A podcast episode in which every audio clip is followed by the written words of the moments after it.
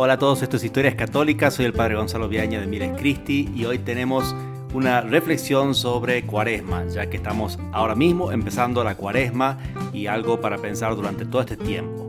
¿Qué es el objetivo de esta cuaresma? La conversión del corazón. Y por eso te vamos a dar algunos tips al final de cosas que se pueden hacer que te pueden ayudar mucho. Pero quería traerte este texto, una selección de algunas partes de un libro que se llama El Eterno Galileo del arzobispo Fulton Sheen. El arzobispo Fulton Sheen, como muchos sabrán y tenemos algún episodio dedicado a él, fue eh, auxiliar de Nueva York, pero fue famoso sobre todo porque fue un pionero en la radio y en la televisión. Tenía un programa que era número uno en rating en Estados Unidos por mucho tiempo, lo veían los protestantes.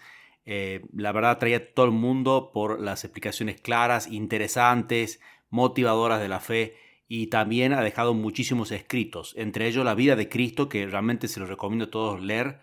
Me parece que es un muy buen momento ahora la semana, mm, todo este tiempo de cuaresma para, para ir leyendo la vida de Cristo. Sí, Semana Santa uno puede concentrarse más en el momento de la pasión, pero hay que conocer a Cristo para poder amarlo y poder servirlo. Para eso estamos en este mundo. Así que empecemos por eh, em, conocerlo al menos. Eh, sí, meditando los evangelios cada día, eso es muy bueno. Eh, pero también leer una vida de Cristo, algo completo. Eh, y, les recomiendo esta. Hay otra también de Fray Pérez Urbel, muy buena. Otra de Giovanni Papini. La que más me gustó es una que se llama El poema del hombre Dios de María Valtorta.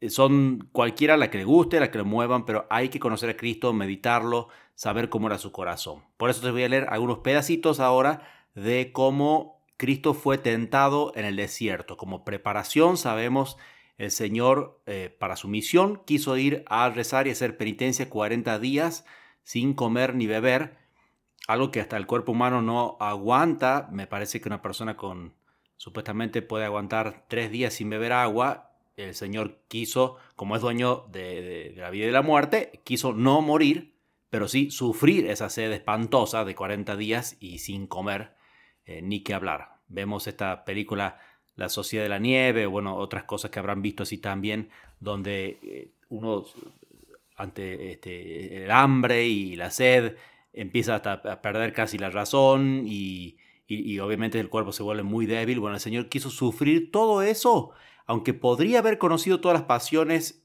intelectualmente, o sea, las sabe por Dios, por ser Dios, pero quiso experimentarlas como hombre para incluso nadie, que nadie pueda reprocharle que no sufrió él, entonces no entiende lo que nos pasa a nosotros.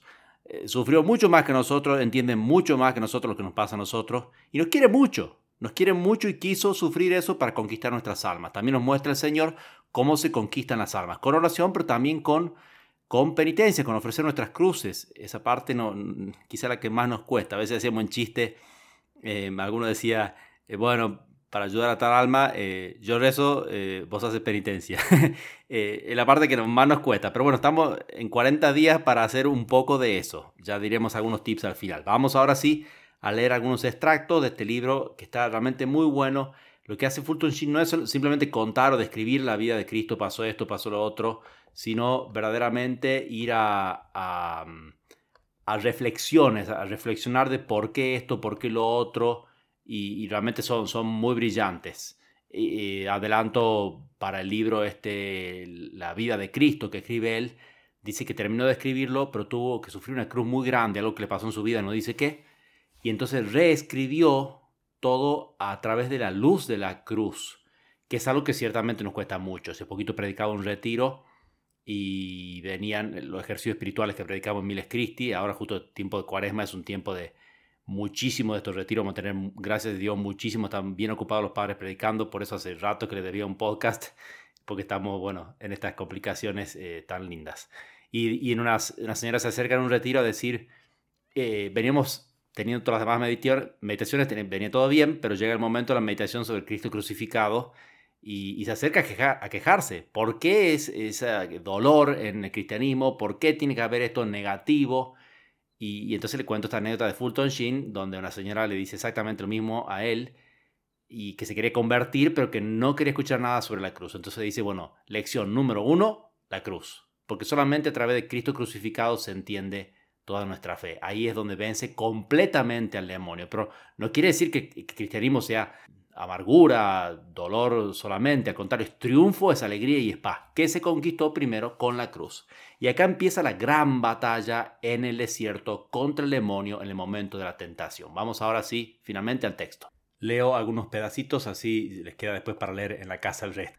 Las tres tentaciones de Satanás contra Cristo son las tres tentaciones del mundo contra Cristo hoy día, a saber, para hacer una religión social, política y terrena. Satanás primero tentó a nuestro Señor para hacer una religión social, para hacerla girar alrededor de las cosas materiales de la vida, tales como el pan, para cuerpos hambrientos como el suyo. Ciertamente estaba sufriendo mucho Señor y tenía mucha hambre, ¿no? Que la religión girase en torno a las materialidades de la vida. Nuestro Señor declaró que la religión no es social, en el sentido de que su función primordial sea dar alimento al cuerpo, sino más bien divina, en el sentido de que debe dar alimento al alma. Los hombres deben tener pan, no hay duda, no hay discusión sobre ese punto. Nuestro Señor nos enseñó que pidiésemos al Padre darnos el pan de cada día, pero también dijo a los de Cafarnaum, me buscabais porque os he dado de comer hasta saciaros, trabajad para no tener, trabajad para tener no tanto el manjar que se consume, sino el que dura hasta la vida eterna. La religión no es puramente social. Si la salvación fuera solo un alivio económico, si la religión fuera solamente dar pan a estómagos hambriados, entonces dice, los perros serían invitados a su banquete. No. El hombre tiene un principio más alto que el de las bestias y una vida superior a la del cuerpo. Nosotros venimos a este mundo no precisamente para sentarnos, descansar, trabajar, jugar, comer y beber. No tenemos derecho a dejar morir de hambre nuestra naturaleza espiritual. Venimos para salvarnos, ¿no? Eh, estoy salteándome pedazos, por eso ahí no se entendió por qué salta de una cosa a la otra, pero digamos, no estamos hechos para el cuerpo, sino para el alma. No solo de pan vive el hombre, esa es la respuesta del Señor. Para, entonces dice, no tenemos derecho a dejar morir de hambre nuestra naturaleza espiritual para conseguir pan para nuestro cuerpo.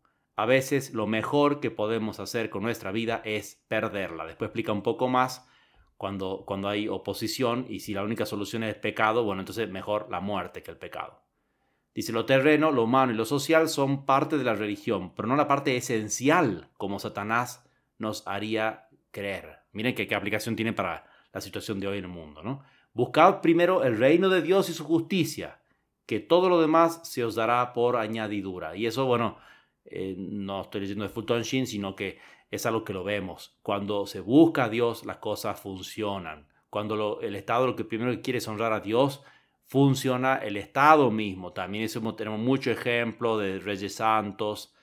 Em, estoy leyendo ahora una novela histórica. Me, da pena realmente porque cada vez que nombran a la iglesia tienen que buscarle algún sentido material, de que, que si es buena es porque dio de comer pero que todo lo demás no sirve para nada em, y que tiene que haber ciertamente hipocresía porque, porque finalmente lo sobrenatural, no existe. Esa es la visión mundana realmente de la iglesia desde fuera. Si, si uno no tiene fe, espíritu de fe, no, no entiende que la, la, iglesia es el cuerpo místico, místico de Cristo y está para salvarnos y, y estamos hechos nosotros para el cielo, entonces no se entiende absolutamente nada. En el fondo está ese susurro de Satanás también en esa visión sin fe. Enseguida Satanás, sigue el texto, tentó a nuestro Señor para que hiciese una religión política, cambiando el reino de Dios por el reino de la tierra. El diablo le puso a la vista en un instante todos los reinos de la redondez de la tierra y díjole, yo te daré todo este poder y la gloria de estos reinos. Si tú quieres, pues adorarme, serán todos tuyos. Jesús en respuesta le dijo, escrito está, Adorarás al Señor Dios tuyo y a Él solo le servirás. Con esta respuesta, nuestro Señor declaró para las edades futuras que la religión no es política, que el patriotismo no es la más alta virtud. Bueno, acá se va a meter un poco contra el patriotismo y nacionalismo diciendo que son buenos, pero hay que dar a Dios lo que es de Dios, a César lo que es de César, a Dios lo que es de Dios, porque está en una época también eh, post Segunda Guerra Mundial, está en Estados Unidos también, donde sí, lamentablemente, hay algo llamado americanismo, que es poner al Estado por arriba de, la religión en muchos casos. Lo he escuchado, lo he vivido, lo he visto. pero no se da tanto eso en países católicos, países latinos, pero ciertamente eh, se pone a veces otras cosas peores arriba de la religión, socialismo, y se trata de ah, poner a la iglesia al servicio de esos, de esos este, planes políticos, de, ciertos políticos, de ese, mm, lo que llamamos teología de la liberación, filosofía de la liberación, eh, teología del pueblo, etcétera, donde se quiere hacer esa mezcla, usar como instrumento a la iglesia, al evangelio, para un fin político. Dice el texto, pero Satanás quería hacer que Cristo adorase los reinos de la tierra, convirtiera los púlpitos en una plataforma y al evangelio en un himno nacional. Nuestro Señor quería hacernos conocer que los reinos de la tierra no son más que andamiajes para el reino celestial. O sea, son cosas que tienen que servir para... Eh, los reinos de la tierra son los medios para el cielo y no al revés. El último asalto de Satanás fue un esfuerzo por hacer mundana la religión. Acá se va a extender bastante, leo solo algunos pedazos. Esa religión mundana que niega la responsabilidad del pecado y el juicio. La verdadera religión no dice échate aquí abajo, sino asciende hacia, hasta las alturas. Pues el momento donde lo lleva al pináculo le, dije que se, le dice que se arroje desde allí. Bueno, él lo está diciendo, eh, no, no nos arrojamos para abajo para el mundo. Como el Señor mismo lo dijo con una frase fuerte, no tiréis perlas a los cerdos. Eh, no estamos hechos para abajar las cosas al espíritu del mundo, tratar de acomodarnos. La iglesia no sigue al mundo, sino viceversa. viceversa. Tiene que eh, hacer que el mundo la siga, tiene que hacer que el mundo se convierta, tiene que ser sal del mundo, tiene que ser luz del mundo, tiene que ser esa levadura que transforme completamente la masa del mundo. Para eso nos puso el Señor acá, es nuestra misión llevarle almas. Y así sigue diciendo, en vez de arrojarse a sí mismo como un mago barato y vulgar, nuestro Señor arroja abajo a Satanás. De esta manera, la así llamada nueva religión resulta ser una vieja religión que Satanás quería establecer en la tierra. No hay ningún parto nuevo en esta nueva fe, sino el mismo espíritu viejo en el mismo Adán lleno de egoísmo, envidia y pecado. Al vencer la tentación, el eterno Galileo, Cristo, anunció para todas las naciones y para todos los tiempos que la verdad suprema, la verdad suprema de que la religión no es esencialmente social, ni política, ni mundana. Va a concluir más adelante que eso era la religión del anticristo, eso es lo que quiere Satanás fundar y sigue luchando para hacer eso con los seguidores de Cristo. Ya trató de tentar a Cristo, perdió, pero ahora trata de hacer con nosotros eso mismo, que nos metamos dentro de esa religión del, anticristo, que es eso que acabamos de escuchar, una religión eh, social, eh, política y mundana. Pero hay una esperanza para nosotros y una esperanza gloriosa, por cierto, en la victoria de Cristo sobre Satanás. El Señor venció y nos enseña a nosotros a vencer en Él. En Él encontraremos a aquel que nos alimenta no con el pan de la tierra que perece, sino con el maná celestial que dura por toda la vida perdurable. En él hallamos a aquel que vence a Satanás, quien nos quisiera cambiar un alma inmortal por todas las ciudades perecederas del mundo. En él, en Cristo, hallamos a aquel que nos pide, no como Satanás, que nos arrojemos como piedras del templo, sino que ascendamos como almas hasta el cielo. Él nació para cambiar el mundo, para hacer que su religión no fuera mundana, que su culto fuera divino, que su alimento fuera la Eucaristía. Él vivió para enseñarlos que la vida es una lucha y que solo aquellos que perseveran hasta el fin serán salvados. Él fue tentado para recordarnos que así como hubo arcángeles de espadas flamígeras cuando su padre cerró las puertas del cielo para excluir a Satanás, así habrá centellas de lanzas y flechas en formas de oraciones dirigidas al cielo cuando la iglesia cierra las puertas de la tierra a aquel que quisiera hacerse como Dios, o sea, el demonio. Pues Cristo, el Rey, el Salvador, nació, vivió, murió y resucitó para sacar a Satanás de la tierra como su Padre le había sacado del cielo. Esa lucha va a continuar en nosotros y esa es nuestra parte. ¿Qué hacer en esta, cuaresma entonces? ¿Cuáles son esos tips?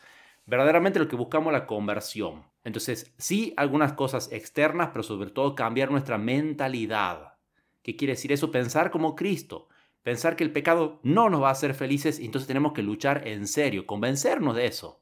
Lo hemos escuchado, pero a veces seguimos adictos al pecado porque no le creemos a Dios que va a estar la felicidad fuera de eso. Entonces, poner los medios concretos para dejar de caer en ciertos pecados que ya sabemos. Escribirlos, eso ayuda, tener algo escrito, así yo le puedo prometer al Señor, voy a hacer este trabajo. También mejorar nuestra oración, o sea, nuestra relación con el Señor. Eh, y rezar ese rosario eh, que no rezaba todos los días, eh, hacer algún tiempo de meditación, 10, 15 minutos cada día, eso me va a transformar. Hablar con Cristo y contarle mis cosas cada día, leyendo un pedacito del Evangelio de la lectura del día, comentándolo con el Señor, hablando de mis cosas, eso me va a transformar en 40 días, va a ser otra persona totalmente si lo hago, vale la pena. Hacer examen de conciencia cada noche, esos pequeños pasitos que pueda hacer para tener al menos el esfuerzo de 40 días de una verdadera vida de oración. Después uno lo va a gustar y después va a querer seguir adelante con esto porque realmente cuando, eh, como dice el Salmo, uno gusta y ve que bueno es el Señor, eh, no quiere otra cosa, no quiere ser engañado luego. Y mejorar también alguna virtud quizá que nos cuesta. Suele ser una buena idea trabajar en la caridad, que nos cuesta a todos, y podría ser mucho más linda la vida en familia, podría ser un cielo mi vida en familia. Quizás es algo bien particular ser paciente con tal persona y dedicarle tiempo, estar más con esa persona, no contestar mal a nadie, no poner mala cara, sino al, revés, llegar siempre con una sonrisa y ser amable y saludar a todos, no querer tener la última palabra, no tener esas agresiones pasivas que hago, sino perdonar rápido el corazón y ponerme a hacer como que no pasó nada. Son muchas las cosas que podemos elegir, pero está bueno escribirla una vez que las.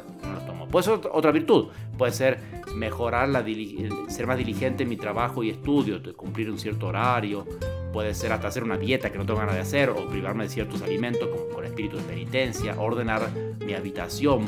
Son tantas las cosas que, que, si uno eh, quisiera no le daría la cuaresma para trabajar. Pero bueno elegir alguna, no, no mucho. Algo de oración, algo de mejora en las virtudes, ciertamente si hay algunos pecados que estoy cayendo, poner alguna decisión de que esto no me voy a meter más en eso. A veces puede ser simplemente decir, bueno, se acabó el teléfono. Esa sería una muy buena decisión de cuaresma. Restringir muchísimo el uso de eso. Por ejemplo, decir, solamente voy a usar cuando necesite para el trabajo y para comunicarme con alguien. Y, y no ponerme a ver redes sociales. Son muchas las ideas. Tomar un libro y leer, si no antes no leía nada. Pero bueno, elijamos alguna, escribámosla, prometamos esforzarnos en eso. No prometemos el éxito, pero sí esforzarnos en eso y pidamos mucha ayuda en esta cuaresma, porque vale la pena. En 40 días se puede cambiar muchísimo y lograr a menos ese gran paso para la conversión de corazón que quiere el Señor. Que tengan una muy santa cuaresma y eso los prepare más y más para vivir muy cerca del Señor esta Semana Santa y tener una muy feliz Pascua. Dios los bendiga.